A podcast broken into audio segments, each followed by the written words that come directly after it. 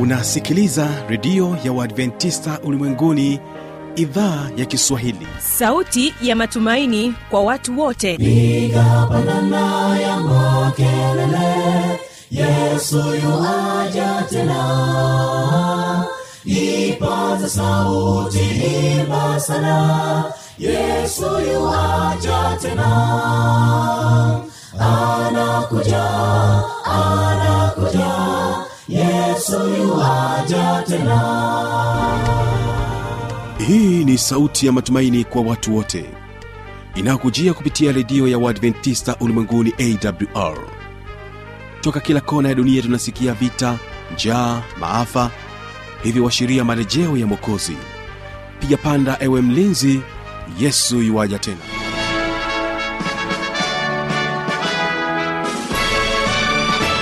hujambo na karibu katika matangazo kupitia idhaa ya kiswahili ya redio adventista ulimwenguni awr inayokutangazia kwa masafa mafupi ya mita bendi 25 kutokea morogoro na bila kusahau kupitia kisima fm na vilevile vile kupitia awr tanzania. Hii leo utakuwa nami kibaga mwaipaja nikisimamia kipindi hiki cha biblia ya kujibu. Tulionayo hii leo studio ni pamoja na waimbaji wa kwaya ya mbiu. Leo watatubariki kwa wimbo wa kwanza unaosema mizigo ya dhambi. Ya dhambi itabana mlangoni siku ya mwisho.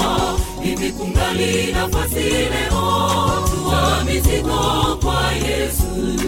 Wokovu wako ni hivi sasa. Fanya matengenezo ima, mambo ya kesho yamejificha.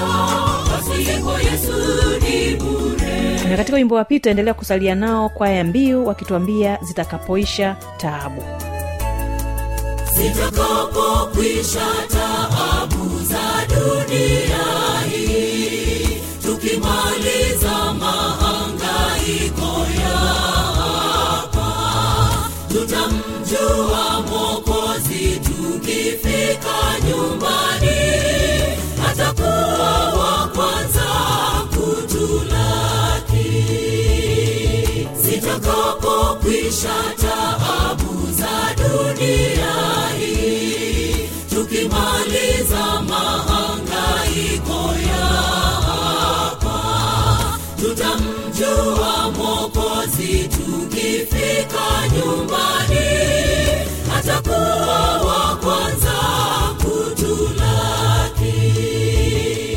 na katika siku hii ya leo tutaweza kujibu maswali yako tukiwa naye mchungaji lupakisi mwakasweswe.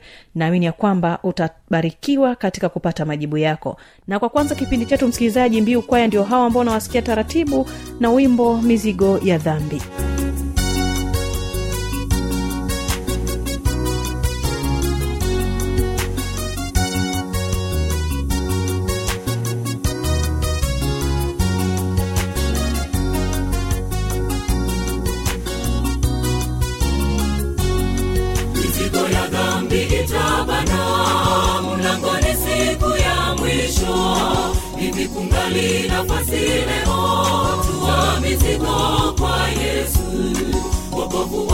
wako ni hivi sasa fanya matengenezo ima mambo ya kesho yamejificha. Pasipo yesu ni bure mizigo ya dhambi itabana mlangoni siku ya mwisho. Hivi kungali nafasi leo tua mizigo kwa yesu. Wokovu wako ni hivi sasa fanya matengenezo hima. Mambo ya kesho yamejificha pasipo yesu ni bure. Kwani twachota uvuguvugu mwingi mioyo yetu ni migumu je ndugu tutaponaje kwani twachoka uvuguvugu mwingi mioyo yetu ni migumu je ndugu tutaponaje nana kiti cha neema kwa ujasiri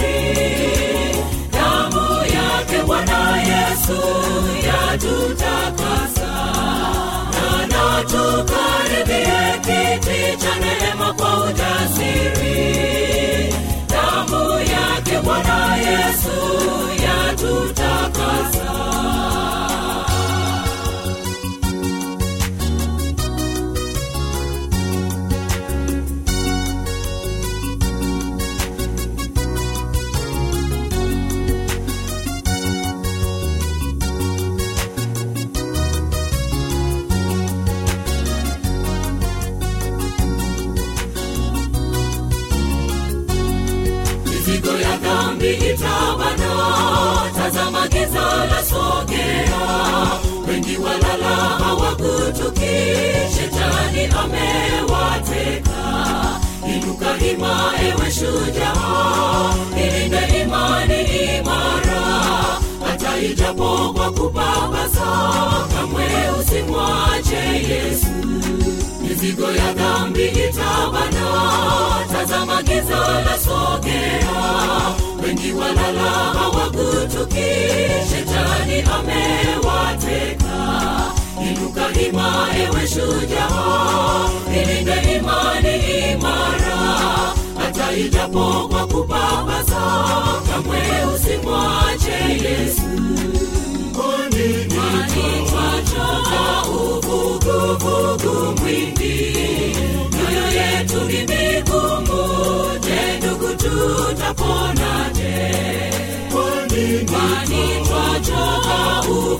uvuguvugu mwingi mioyo yetu ni migumu je ndugu tutaponaje? Nana tukaribie kiti cha neema kwa ujasiri. Damu yake bwana yesu yatutakasa. Nana tukaribie kiti cha neema kwa ujasiri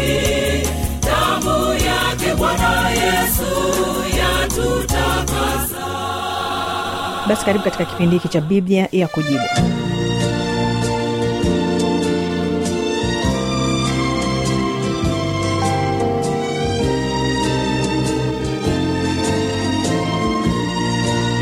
Basi nimkaribishe mchungaji mwakasweswe kuweza kukusalimu alafu tuendelee kujibu maswali yako moja kwa moja kutokea hapa studio idhaa ya kiswahili ya redio adventista ulimwenguni awr asante msikilizaji wangu ninawasalimu kwa jina la yesu kristo. Hamjambo? Basi huyo ni mchungaji mwakasweso ambaye tutasonga naye mwanzo mpaka mwisho wa kipindi hiki cha biblia ya kujibu. Na moja kwa moja msikilizaji tuingie katika maswali yetu ambayo tumeweza kuyapata hapa studio hii leo. Na swali la kwanza linatoka kwake vareria ruoga kutoka kule musoma ambaye yeye anauliza hivi amri za mungu zipo ngapi? Alafu bii yake anasema mbona bwana yesu alisema ziko mbili tu? Anasema mpende bwana mungu na bii yake mpende jirani yako. Sasa hili sijui limekaaje mchungaji? Tunajua kwamba amri za mungu ziko ngapi? Ziko mbili kama valeria roga anavyosema au kuna utofauti wowote? Karibu mchungaji. Asante uh, valeria roga kwa swali lako zuri. Kwa kweli biblia inafundisha kwamba kuna amri kumi za mungu. Amri kumi za mungu ziko katika kile kitabu cha kutoka ishirini mstari wa kwanza mpaka kumi na saba. Ndizo amri ambazo waumini wote wakristo wote wanaelewa hivyo. Amri zile ambazo tunazifahamu. Mungu akasema maneno haya yote akamwambia usiwe na miungu mingine ila mimi usijifanyie sanamu ya kuchonga usi eh, usi usilitaje jile bure jile bwana mungu wako. Ikumbuke siku ya sabato itakase. Waheshimu baba. Amri zote hizo mpaka kumi. Kwa hiyo ziko kumi. Kwa hiyo amri za mungu sio mbili. Lakini basi kwa nini inaonyesha kwamba wakati fulani yesu katika kitabu cha mathayo ishirini na mbili mstari wa thelathini na nane na tisa anaeleza amri mbili. Anazungumza kuhusu amri ya kwanza mpende bwana mungu na mpende jirani yako. Labda tusome kidogo katika biblia kitabu cha mathayo ishirini na mbili mstari wa thelathini na nane na thelathini hii ndiyo amri iliyo kuu tena ni ya kwanza na ya pili yafanana nayo nayo ni hii mpende jirani yako kama nafsi yako. Unaweza ukaona jinsi ambavyo biblia inaeleza na ukiona biblia inaeleza hivi ina maana kwamba kuna sababu ya msingi ambayo yesu alikuwa akizungumza kwa hawa watu waliokuwa wanamuuliza swali. Ukianza lile mstari wa thelathini na sita wanamuuliza mwalimu katika torati ni amri ipi iliyo kuu? Mstari wa thelathini na saba ndipo anawajibu akawaambia mpende bwana mungu wako kwa moyo wako wote na kwa roho yako yote na kwa akili zako zote. Anasema hii ndiyo amri kuu tena ya kwanza. Kwa hiyo kuna amri kuu mbili e, ya pili ambayo ni kuu pia anasema mpende jirani yako kama nafsi yako. Sasa unajiuliza kumbe amri ziko mbili tu kwamba mpende bwana mungu na mpende jirani. Ni kweli lakini yesu alikuwa anafanya samari waswahili wazungu si wanaita samari au fupisho wa amri zile kumi eh, ambazo ziko zime, zina sehemu kuu mbili. Amri kumi zina sehemu ngapi? Mbili. Amri ya kwanza mpaka ya nne ni amri ambazo zinamtaja mungu tu. Ukianza amri ya kwanza mpaka ya nne ni amri ambazo zinamhusu mungu tu. Lakini kuanzia ile ya tano mpaka ya kumi zinahusu maisha ya mwanadamu. Ukitaka kumpenda mungu kwa eneo la kwanza kama amri kuu ya kwanza utatii zile amri zile nne utakuwa unamtaja mungu moja kwa moja. Lakini unapokuja amri ya tano mpaka ya kumi zinamtaja mwanadamu usimuue usizini usishuhudie uongo waheshimu baba. Hizo tano ni za mwanadamu. Kwa hiyo yesu alikuwa akizungumza kuhusu amri kuu mbili katika samari ya amri kumi. Kwa hiyo ukisoma mstari wa arobaini anasema katika amri hizi mbili hutegemea torati yote na nani? Na manabii. Kwa hiyo yesu kwa kusema hivyo alikuwa anaichukua amri yote kama torati yote ikitegemea eh, kumpenda mungu na kumpenda mwanadamu pia vile vile. Kwa hiyo unapo kama utampenda mungu hutakuwa na sanamu hutachonga masanamu hutaabudu hutataja jina bure la bwana hutavunja sabato.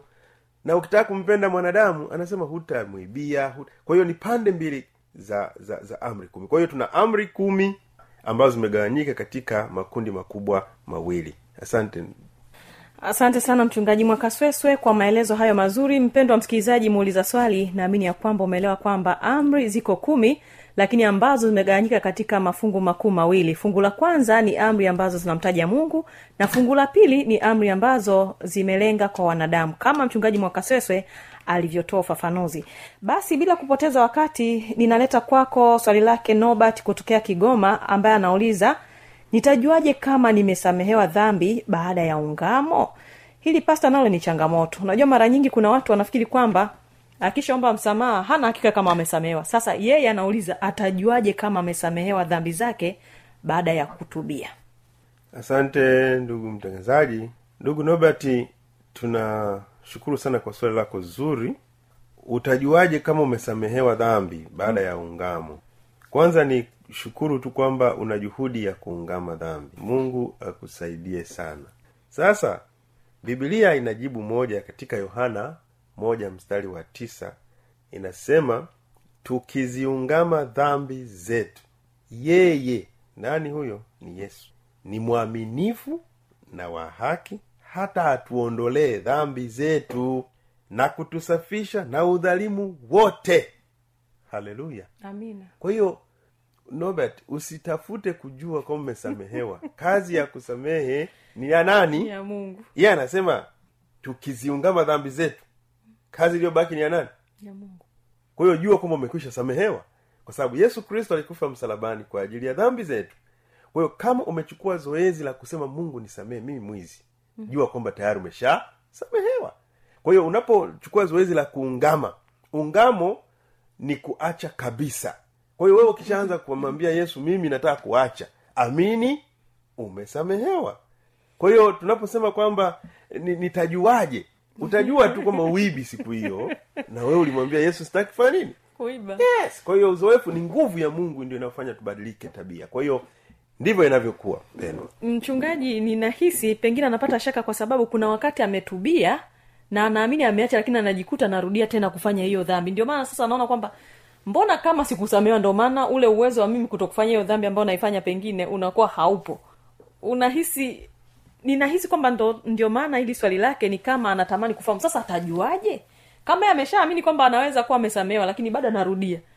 Hili limekaaje mchungaji? Anakuwa na dhambi tu. Eh, unaporudia dhambi hujue kwamba wewe umefanya nini? Huja huja hujataka kutubu. Kuna maneno mawili. Kuna kuungama mm-hmm. na kutubu nini tofauti yake mchungaji kuungama ni kutaja mm-hmm. dhambi kutubu ni kuacha okay kwao ni vitu viwili tofauti mm. kwa huyo anakuwa hakutubu mm. pengine aliungama mm. zambi bado anaitamani lakini mm. ni kama anataka mungu amsaidia iache lakini wakati huo anaitamani unapomchukua mtoto ameiba sukari unapomchapa mzazi anaposema baba nimeacha ni sitarudia tena pale anaungama anataja dhambi zake. Baba sitarudia tena. Lakini kesho utamkuta amekudokoa nini? Sukari. E, haku, hakutubu. Ila aliungama. Ila aliungama kwa hiyo watu wengi tunajua kuungama lakini hatutubu. Okay. kwao ni zoezi la roho mtakatifu iliweze kuwepo ndani ya maisha yetu. Zoezi la kuacha.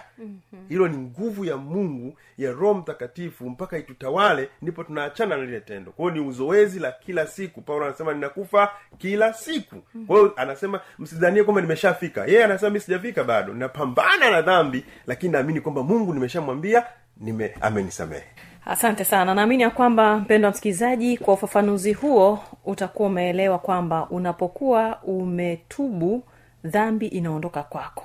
Lakini basi unapokuwa umeungama una uwezekano mkubwa wa kuweza kuirudia dhambi. Lakini lengo letu kubwa ni kwamba tukifahamu kwamba yesu alitufia msalabani tunapaswa kutubu na kuziungama vyote vili kwa wakati mmoja ili mungu atusaidie kutembea katika uh, njia sahihi tunalo swali lake ndugu patrick hosea kutokea kule iringa ambaye yeye anauliza dhambi isiyosameheka ni dhambi gani hiyo?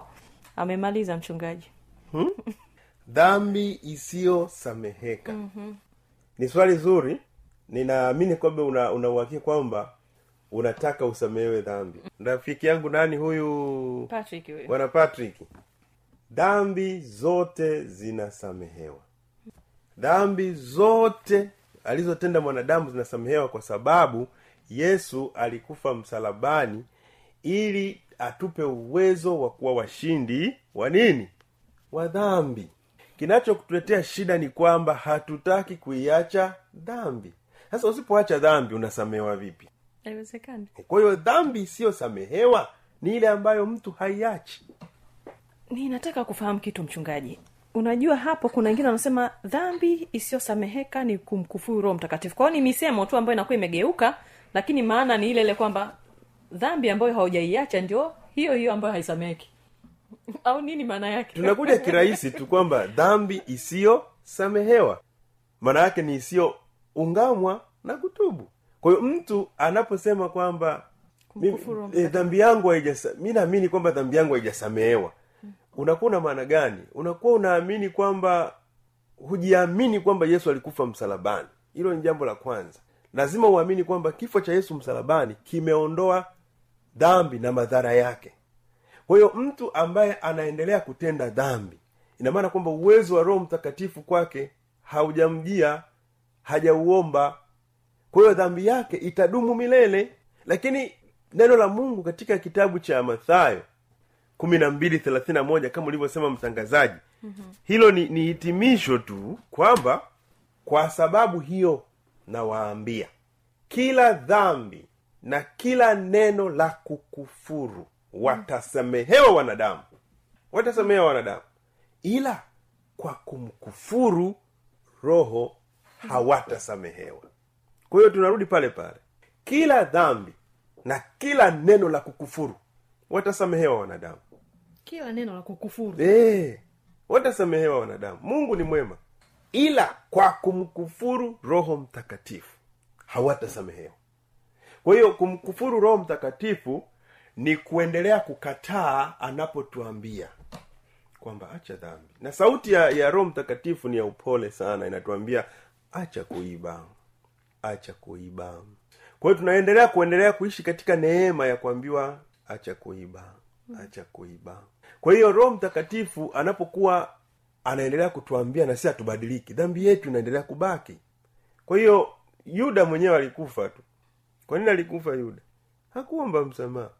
Lakini petro alipoona kwamba mi nimekosea akaomba msamaha.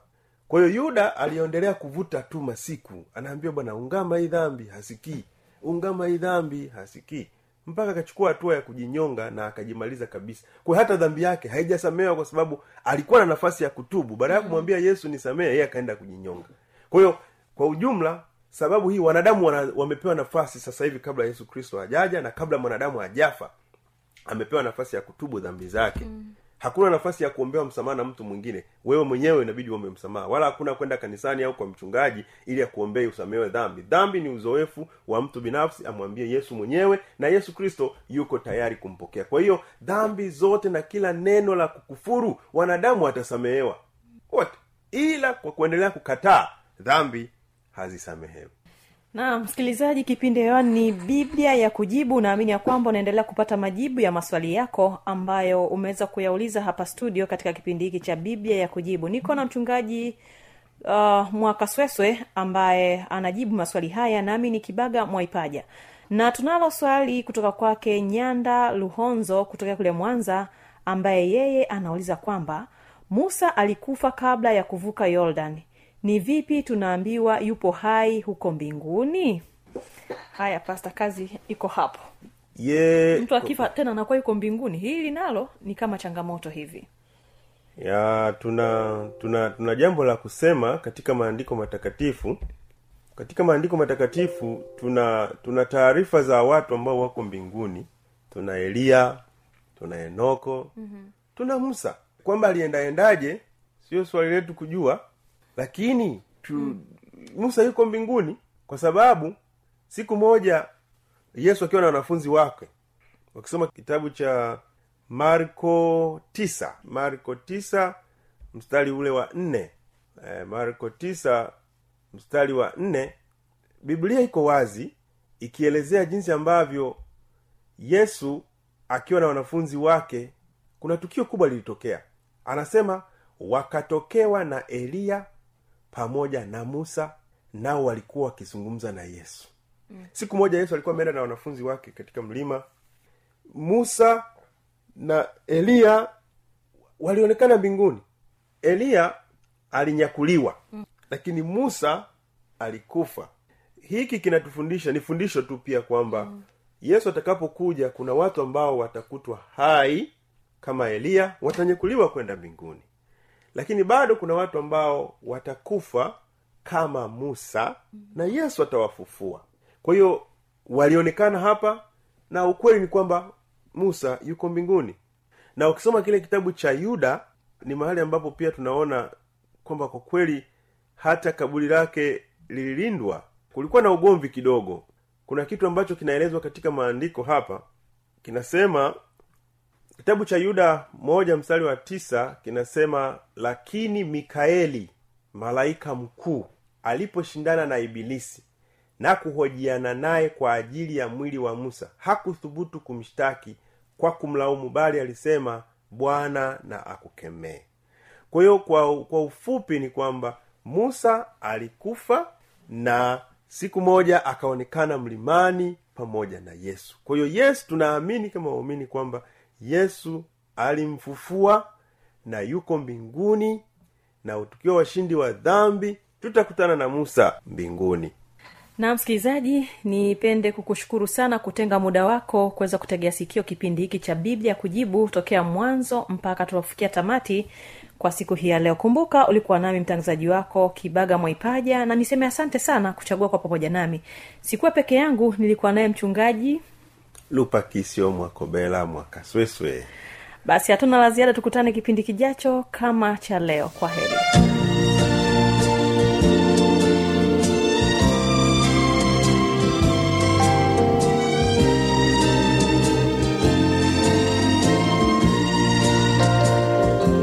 ikiwa ndio tamati ya kipindi hiki kesho ni mafundisho makuu. Kumbuka kama utakuwa na maswali maoni au changamoto anwani hii hapa ya kuniandikia.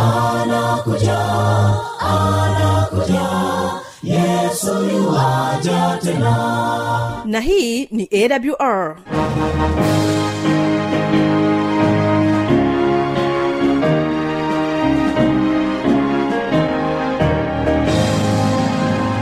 redio adventista ulimwenguni awr sanduku la posta 172 morogoro tanzania. Anwani ya barua pepe ni kiswahili at awr org. Namba ya mawasiliano simu ya kiganjani 653 570814 na pia unaweza kuwasiliana nasi na idhaa ya maasai kwa nambari 769 986355 ukiwa nje ya tanzania kumbuka kuanza na namba kiunganishi alama ya kujumlisha 255 unaweza kutoa maoni yako kwa njia ya facebook kwa jina la awr tanzania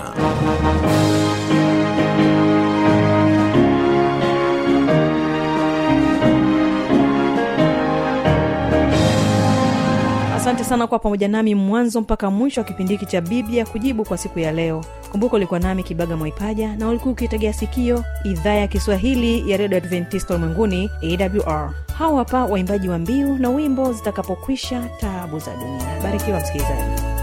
Zitakapokwisha taabu za dunia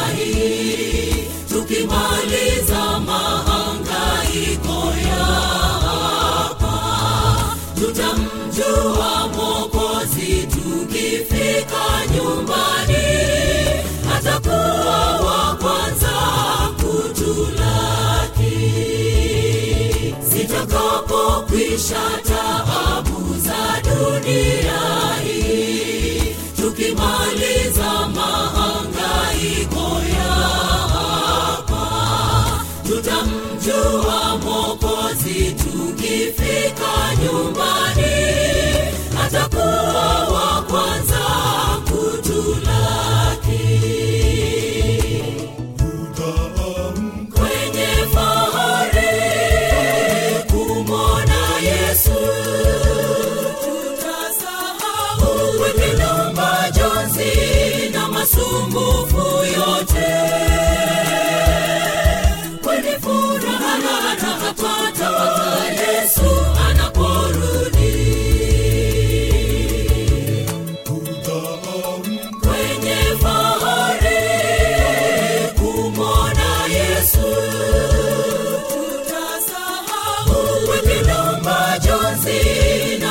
na masumbufu yote.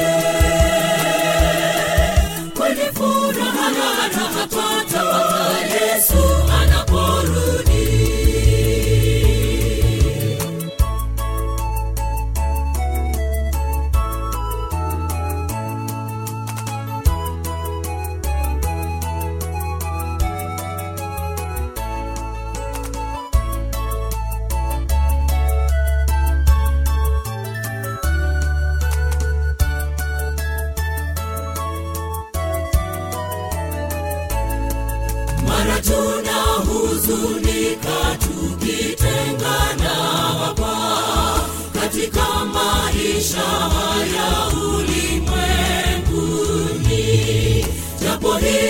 tuna tumaini lenye baraka.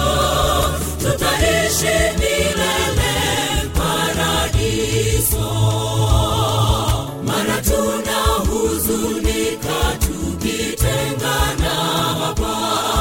Katika maisha haya ulimwenguni. Japo hivyo tuna